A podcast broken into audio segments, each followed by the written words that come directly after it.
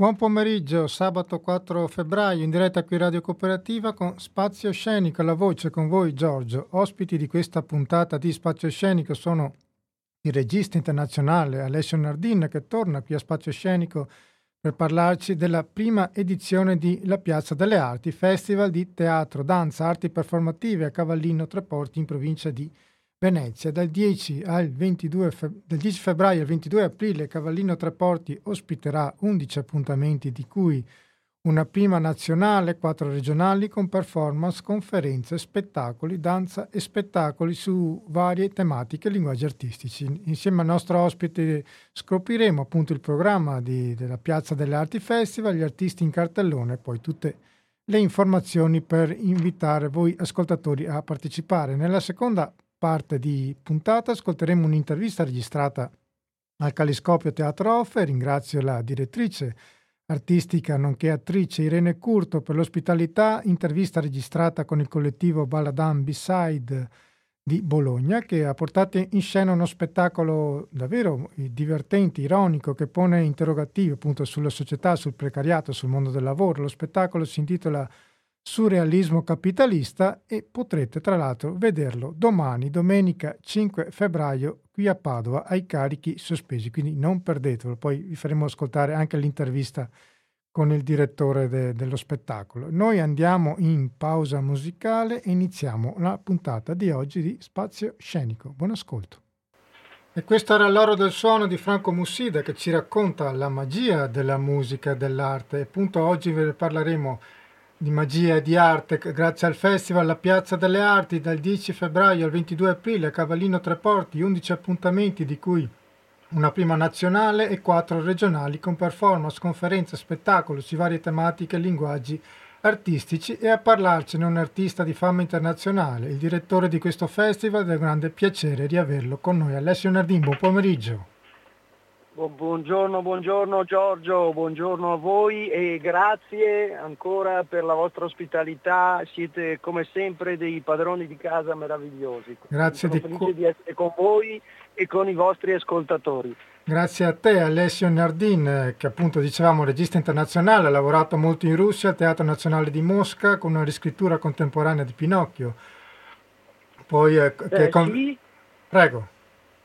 No, no, no, no, vai, vai, vai Giorgio. Ok, In realtà stavo... eh, sì, è, è come dici tu e con molti anche altri lavori che immagino adesso Esatto, ti stavo, a- ti stavo giusto presentando ai nostri ascoltatori, anche se molti ti conoscono, un lavoro appunto che ha vinto come il premio come miglior spettacolo nel 2019 del Teatro Russo, l'anno successivo una riscrittura in chiave contemporanea del Sogno di una notte di mezz'estate che resterà in cartellone per tutto il 2023, poi ha lavorato a Strasburgo con l'attrice Valérie Deville, una masterclass su Pirandello a Parigi e appunto sei direttore artistico del Festival La Piazza delle Arti di cui oggi parleremo.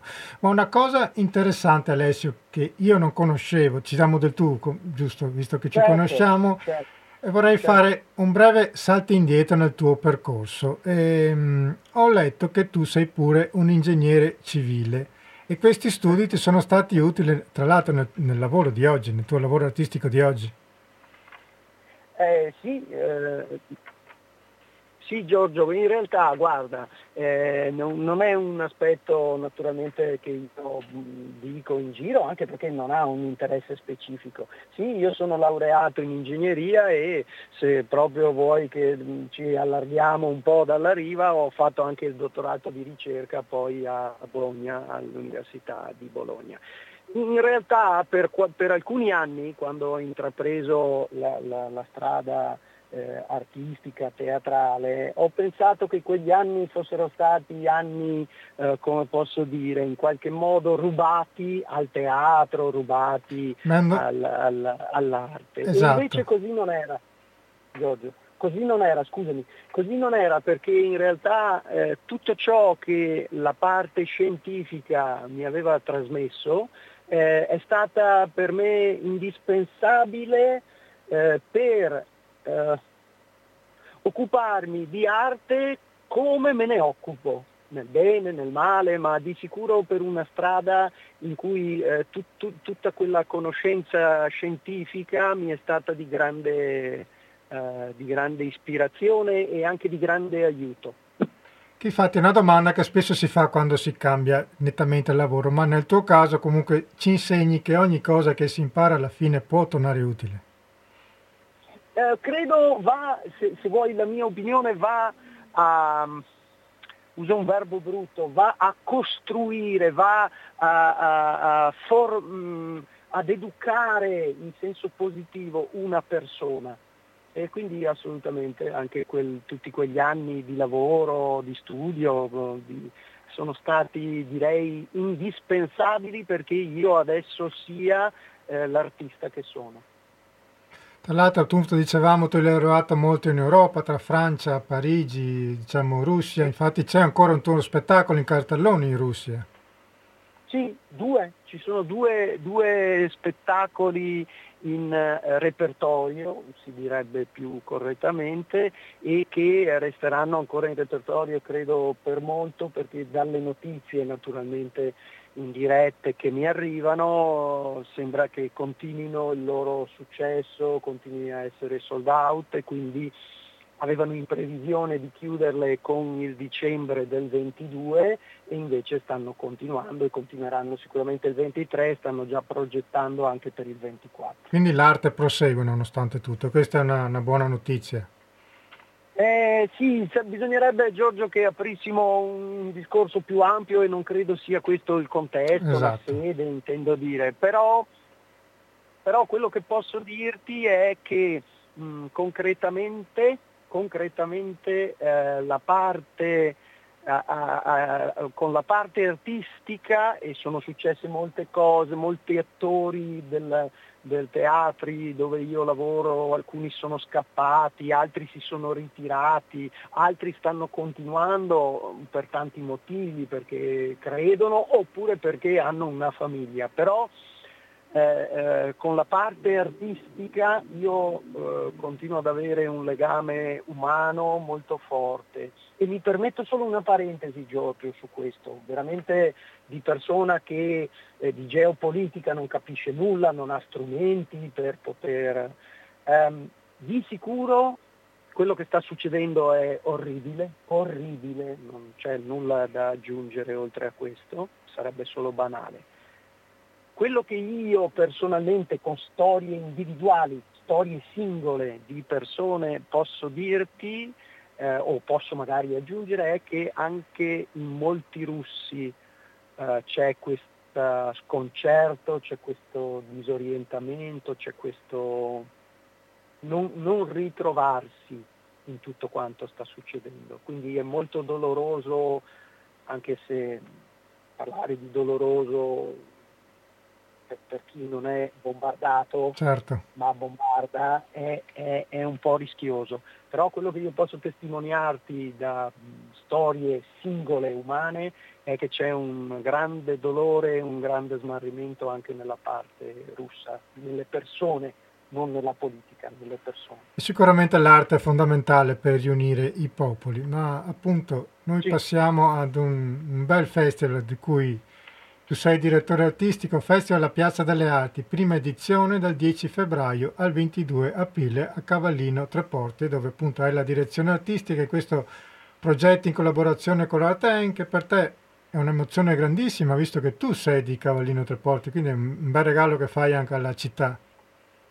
Ma guarda Giorgio, allora, in, in due parole, intendo dire, eh, spero in modo sintetico, in realtà eh, io devo ringraziare un po' di persone, proprio come inizio, consentimelo, non Prego. sono ringraziamenti così di, di, di, facciata. Io devo ringraziare prima di tutto la sindaca Roberta Nesto e l'assessore alla cultura Alberto Ballarini perché nonostante io insomma, abbia una certa strada in giro per, per l'Europa e per il mondo, eh, hanno avuto il coraggio di eh, prendere me come direttore artistico del teatro e poi di accettare alcune proposte che potevano sembrare ardite da un certo punto di vista e che poi invece eh, loro stessi hanno colto che non lo erano, che erano fattibili e anche, e anche molto positive. Quindi a loro il mio grazie. L'altro grazie va ad Artemen, che, con cui ho collaborato veramente e a tutto lo staff di Artemen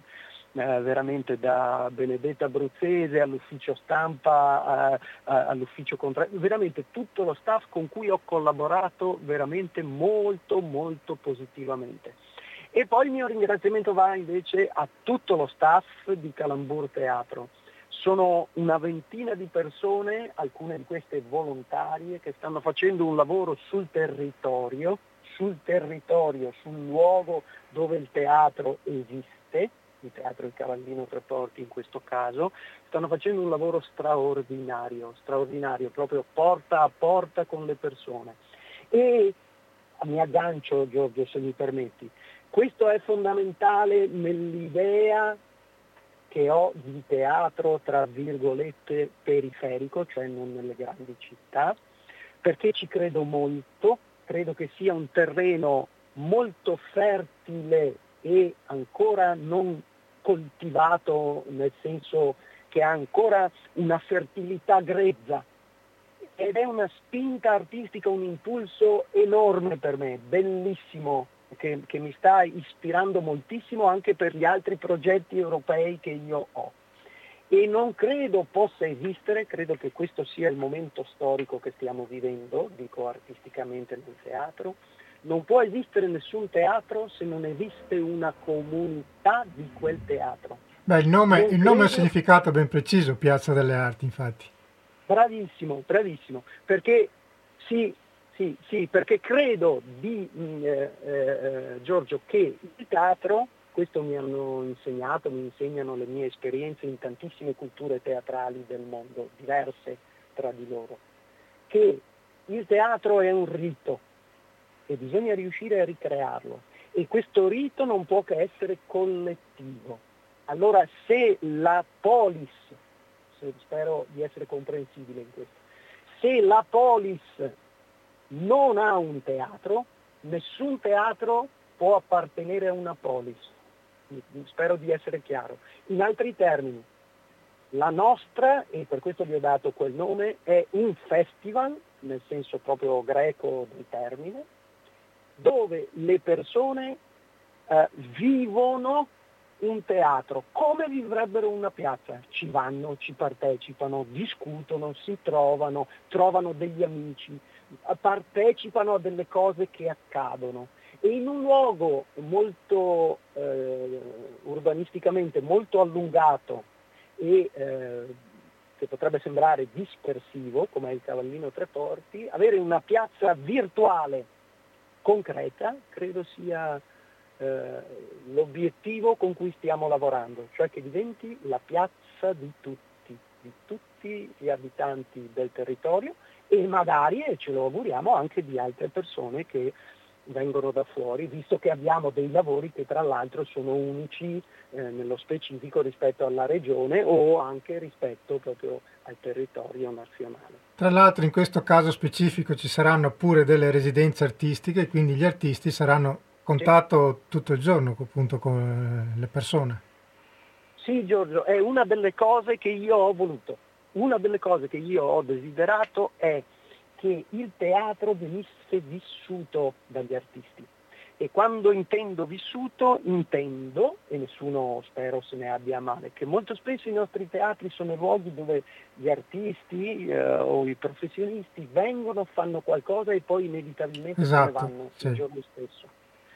Invece il mio desiderio è che il teatro, in questo caso il teatro di Cavallino Treporti, sia un luogo dove gli artisti possono vivere, respirare, conoscere le persone che non sono professionisti, sono persone del luogo, che insieme con loro possono creare qualcosa o possono ispirarsi a loro per poi creare qualcosa. Lo stesso accadrà in altra forma, per esempio per Finn Andersen che porta il suo lavoro meraviglioso che è Upside Inside, è un lavoro di teatro fisico, è un artista davvero di capacità notevolissime e che per la prima volta portiamo in Italia e verrà qui alcuni giorni per incontrare, conoscere le persone e poi fare la sua performance.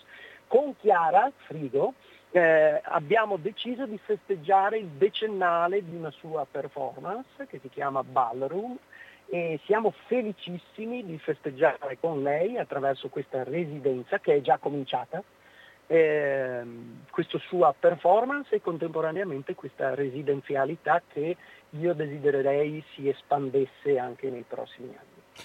Io direi allora di addentrarci nel programma, se ce lo vuoi raccontare brevemente. Sì.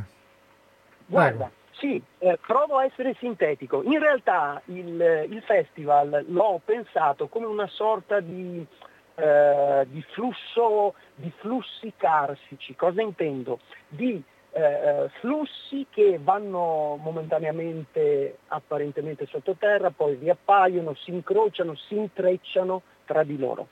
Eh, uno di questi è eh, dedicato alla donna e abbiamo tre lavori completamente diversi ma tutti focalizzati sulla donna. Il primo, che sarà quello che farà l'inaugurazione, è Zauberkraft, eh, ispirato alla poesia di Zanzotto con Sandro Buzzati, con la regia di Marta Dallavia e mette insieme, mi piace moltissimo, l'ho scelto per questo, l'ho voluto per questo, per l'inaugurazione, perché mette insieme la poesia dialettale di Zanzotto ispirata alle donne del suo paese, cioè Pieve di Soligo, con una banda musicale che è eh, la banda larga proprio di Pieve di Soligo e quindi insieme in scena ci sarà la poesia e la musica. Subito dopo il 17, perché abbiamo un appuntamento settimanale, fisso, continuo, eh, il, lo spettacolo successivo invece è il vincitore del Little Fest Young del 2021, nonché eh, partecipante a una rassegna radiofonica di Rai Radio 3 condotta dall'amico Antonio Audino e si chiama PPP Ti presento l'Albania.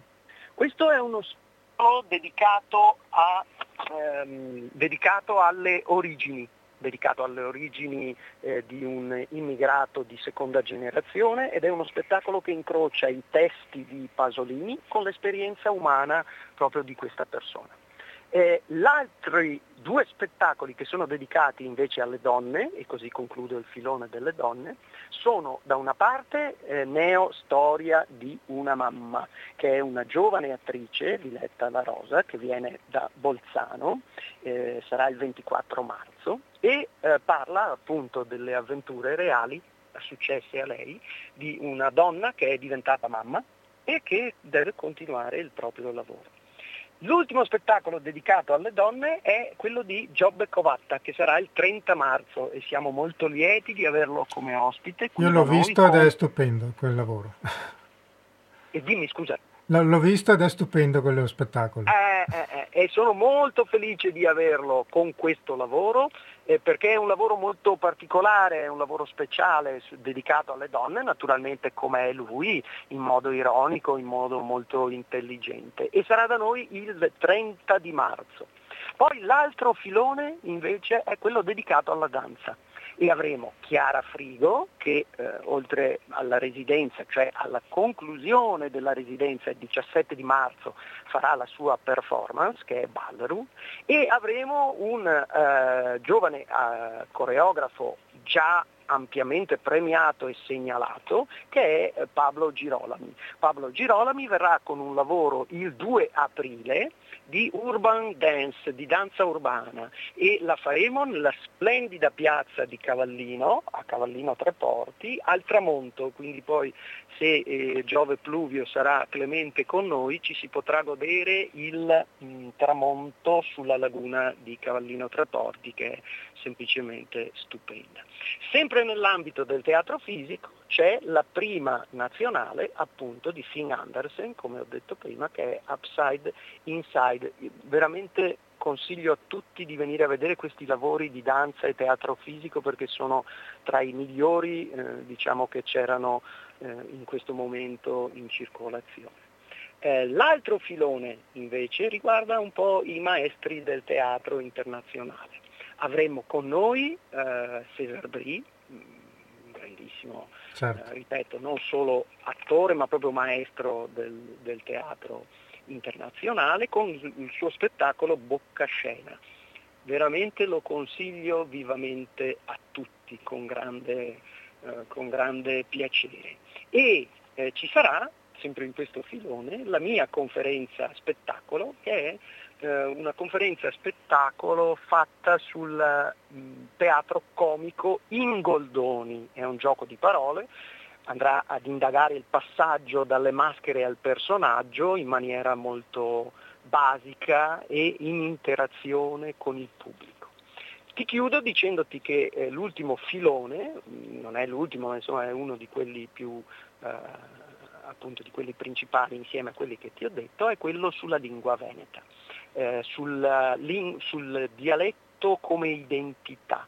E in questo senso mi sembrava giusto, oltre alla conferenza spettacolo su Goldoni, che ci fossero due, eh, due rappresentazioni legate al nostro dialetto, al nostro territorio. E quindi ci sarà eh, i rusteghi di Carlo Goldoni, ma soprattutto ci saranno le baruffe chiozzotte fatte proprio eh, dai chiozzotti, cioè intendo eh, dal, um, dal, piccolo teatro città di Chioggia, quindi proprio da persone che sono native di Chioggia e che vivono a Chioggia. Ed è una chicca che ovviamente consiglio a tutti di venire a vedere. Mm, l'ultima cosa che vorrei dirti, Giorgio, rispetto uh-huh. al programma è che a partire dal 10 febbraio, naturalmente si trova tutto questo nei vari social, le pagine Facebook di La Piazza delle Arti, trovate, poi nella pagina eh, di Instagram e così via, così via, trovate il programma. Ogni settimana, a partire dal 10 febbraio, finendo il 22 di aprile abbiamo un appuntamento settimanale e mi auguro che anche da luoghi un po' più lontani eh, di Cavallino le persone possano venire a vedere, saranno nostri graditissimi ospiti. Perfetto, Alessio io ti ringrazio di cuore per averci appunto parlato di questo interessante festival, lo ricordo, Pia- Festival alla Piazza delle Arti, che comincerà dal 10 febbraio al 22 aprile, il direttore artistico Alessio Nardin. Grazie, buon festival ci vediamo allora. Grazie Giorgio e viva i teatri di periferia. Grazie mille. Buon Un abbraccio lavoro. a tutti voi. Buon Grazie lavoro. ancora Giorgio. Buon lavoro a voi. Ciao ciao ciao ciao ciao. E noi facciamo una pausa musicale e ci risentiamo fra pochissimo. E rientriamo in diretta con Spazio Scenico dopo Giulio Casale finché posso per parlarvi di un altro bellissimo lavoro ieri, perché ieri sera al Caliscopio Teatro Off di Treviso che vi invito a seguire e vedere i prossimi appuntamenti di questo interessante logo artistico. Ringrazio la direttrice e attrice Irene Curto per l'ospitalità. Ho avuto modo di vedere una giovane compagnia collettivo Balladan Beside in scena con uno spettacolo veramente geniale, ironico e divertente che si intitola Surrealismo capitalista che vi invito per chi volesse vederlo domani sera 5 febbraio ai carichi sospesi a Padova alle 19 un teatro nel teatro lo definirei, ma lo scoprirete andandolo a vedere dove il pubblico è coinvolto totalmente nello spettacolo, in scene anche grottesche e surreali, appunto. Andate a vederlo perché insomma difficilmente avrete visto un lavoro teatrale così particolare. In scena Antonio Toni Baladam con Camilla Violante Scheller, Giacomo Tamburini, appunto produzione collettivo Baladam Beside. Menzione speciale al premio scenario 2021 con questa appunto menzione speciale che vede questa dichiarazione una sorta di vademecum offerto in modo apparentemente scanzonato a chi potrebbe soffrire di capitalismo senza esserne consapevole. Ieri sera appunto ho avuto il piacere di parlarne insieme all'attore e drammaturgo dello spettacolo Antonio Toni Baladam che mi ha rilasciato questa intervista. Buon ascolto. Ascoltatori di Radio Cooperativa, ci troviamo a Treviso al Caliscopio Teatro Off, questo nuovo interessante spazio artistico. Ringrazio Irene Curto per l'ospitalità, sono in compagnia del collettivo Baladan Beside, insieme a Antonio Toni Baladan, che sì. sei direttore e anche sì, regista. e regista. Sì, ok, innanzitutto grazie per la disponibilità. Un piacere. E innanzitutto come è andata la serata, come vi siete sentiti, vi siete trovati, innanzitutto lo spettacolo è geniale, molto molto divertente. Grazie. E l'ho trovato un teatro nel teatro, infatti sono parti improvvisate che però non sono improvvisate. Sembrano improvvisate, sì, sì. Quello... Ed è diviso in, in vari sketch che sembrano uno è diverso dall'altro, però sono molto legati tra loro. Sì, eh? sì, sì, sì. E il capitalismo è è al centro. È al centro. Di... Infatti si chiama surrealismo capitalista. capitalista. Sì, sì. lo spettacolo beh, si, si, basa, il titolo è preso dal saggio di Mark Fisher, eh, Realismo capitalista naturalmente, okay. che noi abbiamo, siamo permessi di stravolgere, pace d'anima di Fisher che, che non c'è più naturalmente adesso. E noi abbiamo provato innanzitutto partendo da Fisher, ma anche da altri, eh, eh partendo da, da, Deleuze, da Baudrillard, poi pass- arrivando a Fisher, abbiamo provato a trasporlo su una realtà più italiana. Che aveva fatto un'analisi nel 2008. Sì, ormai è un saggio datato crisi, quello di, di, Fisher, perché comunque era un saggio fatto proprio nell'anno del, dell'ultimo crack finanziario vero e proprio, cioè quello che possiamo chiamare tale, quello che passerà alla storia. Tanti hanno perso il lavoro anche qua in Italia. Sì, sì, ma, ma infatti quello che cioè, è ancora molto attuale fino a un certo punto, magari Fisher non poteva prevedere certi, certi risvolti di questi ultimissimi anni, però il tema del del precariato, il tema del lavoro, il tema dell'apparenza delle cose, cioè del fatto che le pubbliche relazioni diventano la realtà delle cose e non c'è più una profondità, era azzeccato in pieno, era qualcosa che molti filosofi avevano avvertito già dagli anni 60-70, co- comunque soprattutto dalla caduta del muro di Berlino, e si era molto avvertita questa cosa.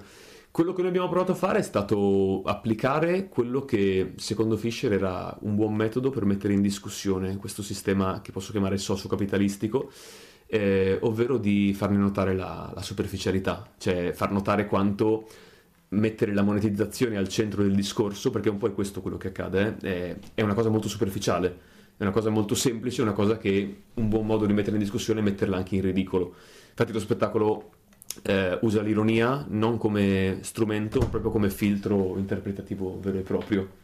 Ok, voi siete una giovane compagnia bolognese, giusto? S- sì, siamo, siamo, sparsi, perché adesso ah, okay. il, questo, questa compagnia è un collettivo eh, che utilizza diversi nuclei di attori eh, per, per, ogni suo progetto praticamente. In questo in particolare siamo in tre e siamo un bolognese, una milanese e un mirandolese, ah, sono di Mirandola, provincia di Modena. Quindi siamo un po', un po sparsi, eh, però più o meno gravitiamo, cioè il centro del ci poniamo a Bologna, sì, perché Bologna è il luogo dove, vabbè Giacomo il mio attore è bolognese, io ho studiato a Bologna e più o meno ci abito, ecco, quindi sì, parte tutto più o meno da lì. E avete ottenuto la menzione speciale del premio scenario. Sì, 2021. Un premio che è stato un trampolino per, importante per tanti artisti, anche sì, in sì, Veneto sì. come i Fratelli dalla Via. E la menzione che vi è stata assegnata con la seguente motivazione, una sorta di Vademecum offerto in modo apparentemente scanson- scanzonato che potrebbe offrire, soffrire di capitalismo senza esserne consapevole. Allora, ehm, perché secondo voi questa definizione e come definiresti il vostro teatro? Beh, intanto le motivazioni delle giurie di scenario, abbiamo vinto una menzione anche quest'anno con un lavoro per l'infanzia, per esempio, sono sempre esatto, molto belle da leggere, sono ben articolate e solitamente centrano, centrano il punto.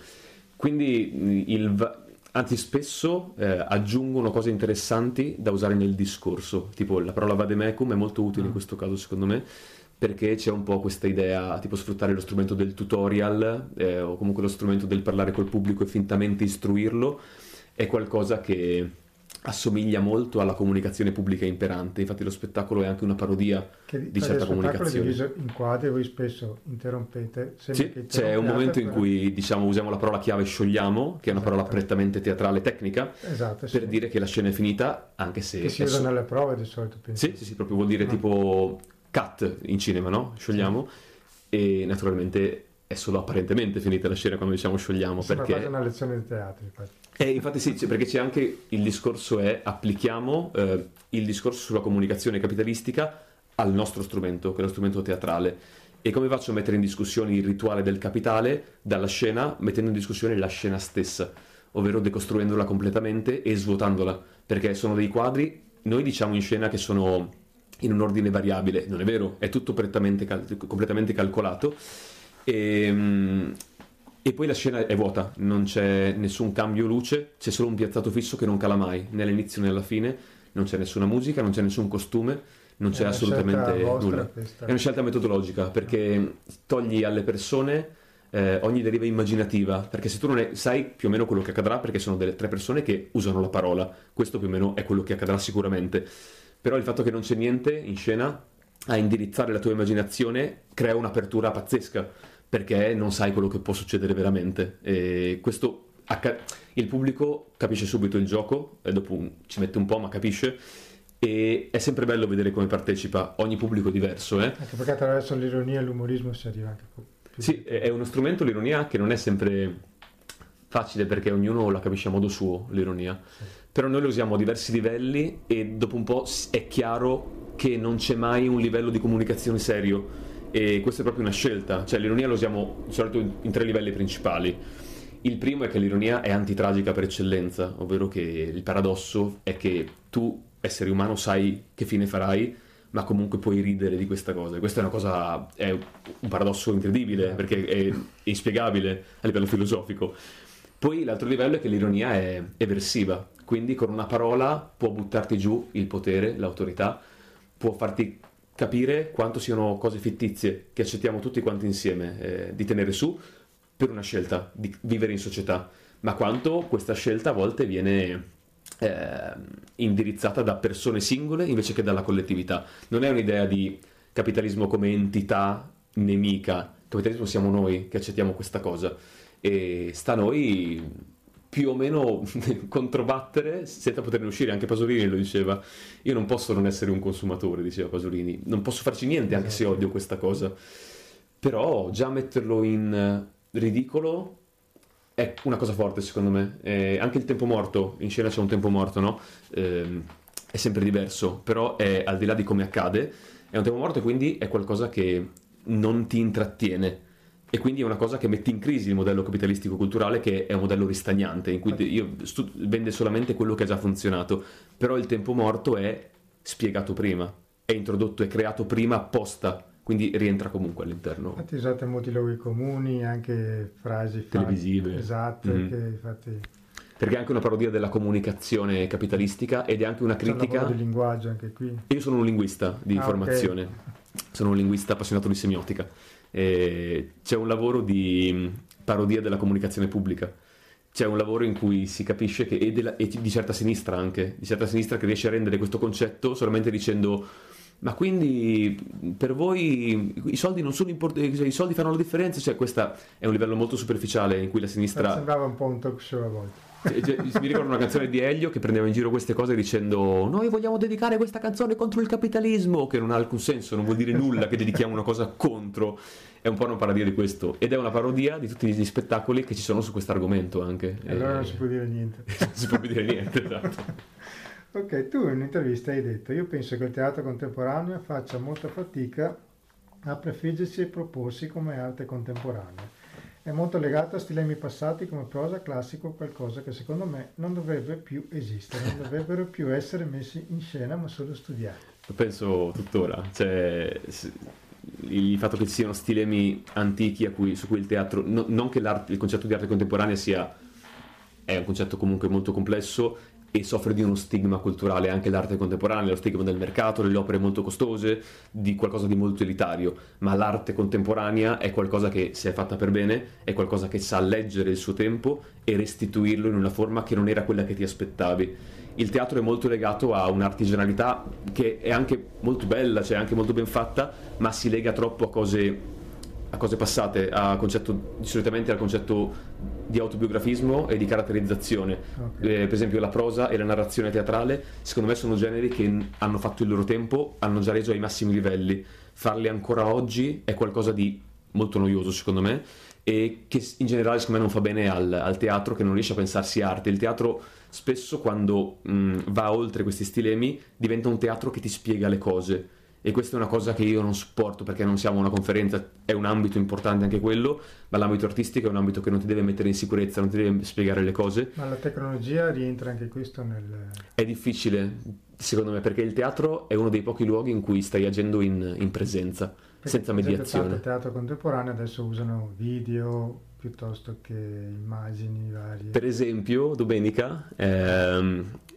portiamo il, questo spettacolo, Surrealismo Capitalista, a carichi sospesi in una rassegna che si chiama Arti esatto. Digitali, e che è una rassegna apparentemente contraddittorie rispetto a quello che sto dicendo adesso, eh, sul fatto che comunque il, il teatro è una cosa in presenza che annulla la mediazione, questo è il suo punto forte che si trascura.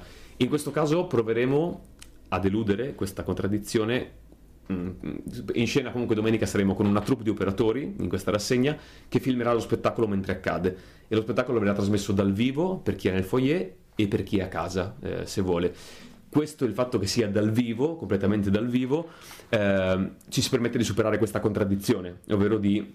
Però serve ad arrivare a più persone comunque. Sì, sì, sì, eh, esatto, è il problema della comunicazione di massa, no? Eh, a più persone arrivi, più devi semplificare il messaggio. Eh, in questo caso vediamo che succede. Abbiamo una troupe che quindi chi è in sala può vedere la troupe che interviene. Alle 19, alle 19 domenica ai carichi sospesi a Padova. Quindi e... siete invitati. Nella locandina si nota una televisione anni 70. Eh, tra l'altro anche prima hai citato Pasolini che diceva che, che la televisione serve a imporre leggerezza, superficialità e ignoranza. Voi il motivo che l'avete scelta per via del linguaggio, presumo? Eh, sì, è, è, un motivo... Ci sono molteplici.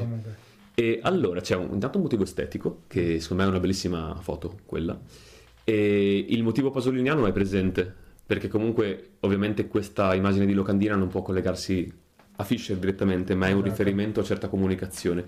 Secondo e quella me... che portate anche in scena poi. Sì, sì, sì, eh, probabilmente non arriviamo così... No, ma in realtà arriviamo anche abbastanza indietro con le citazioni, è pieno di citazioni dello spettacolo, quindi Secondo me il periodo anni 60-70 è quello in cui si è innestata la televisione come mezzo di comunicazione di massa in Italia e io sono molto pasoliniano sulla mia opinione verso la televisione. Secondo me non c'è stato un peggioramento, c'è stato come un peggioramento della qualità televisiva, ma il problema secondo me è proprio nel mezzo. è stato un mezzo utilissimo per ma alfabetizzare. Ancora, ma tutta questa forza di...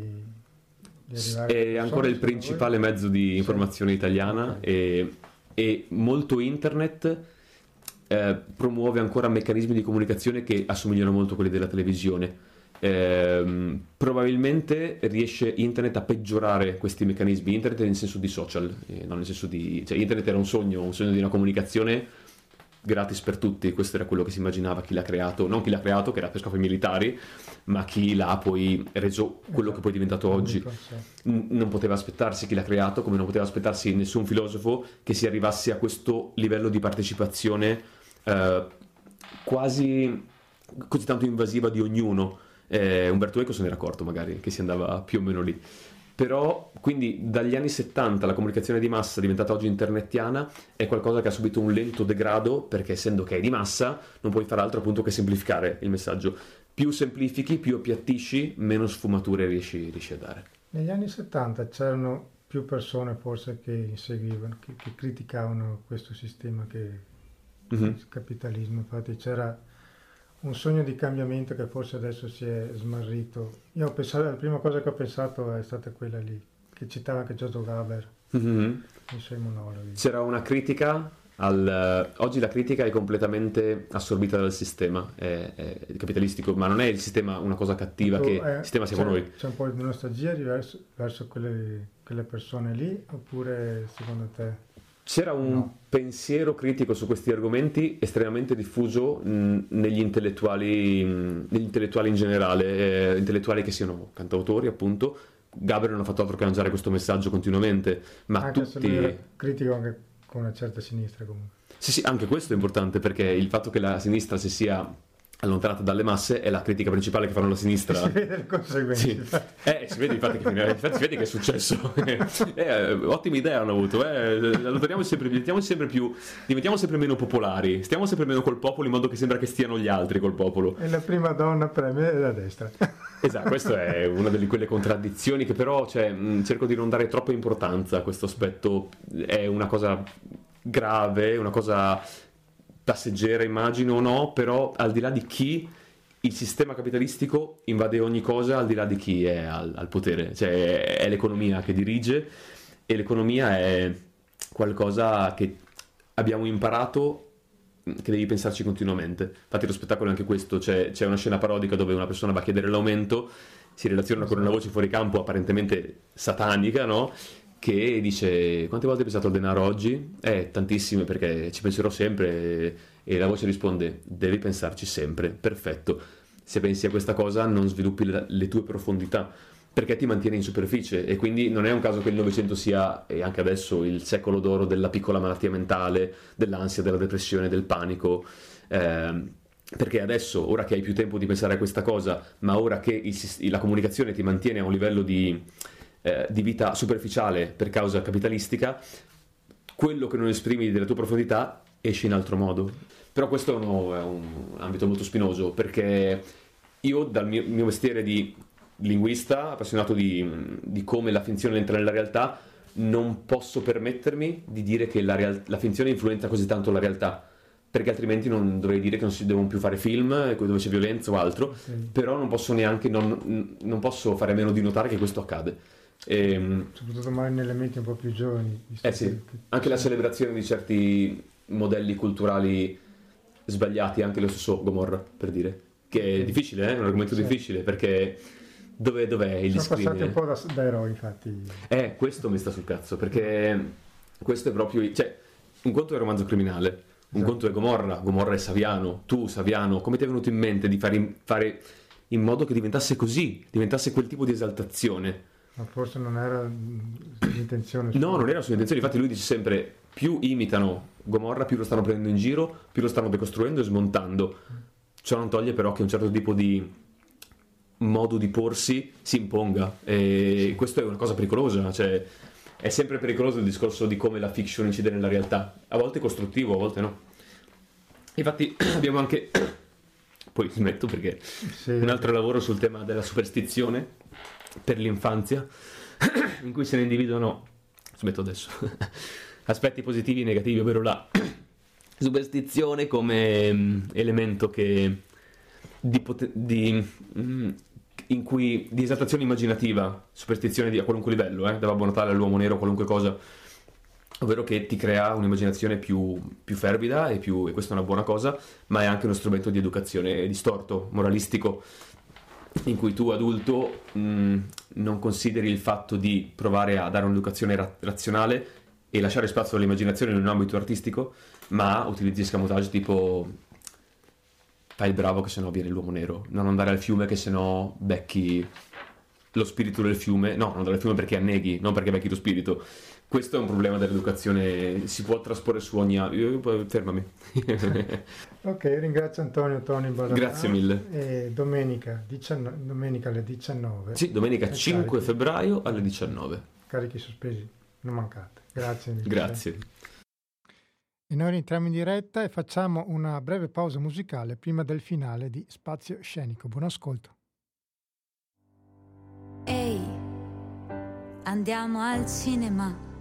Ci pensi mai se i nostri figli fra vent'anni sapranno cos'è un cinema? E se faranno i conti a mente o viaggeranno per le stelle, se scriveranno a mano libera. Ehi mai stati pronti per le carriere, per i tempi, per i soldi, per nuove notti insonni. Ma in questo scaricabarile di colpe di petrolio si è versato solo odio. Io posso darti solo la piccola certezza che sbaglieremo insieme. Io solo questa promessa che saranno diversi da noi, saranno migliori di noi.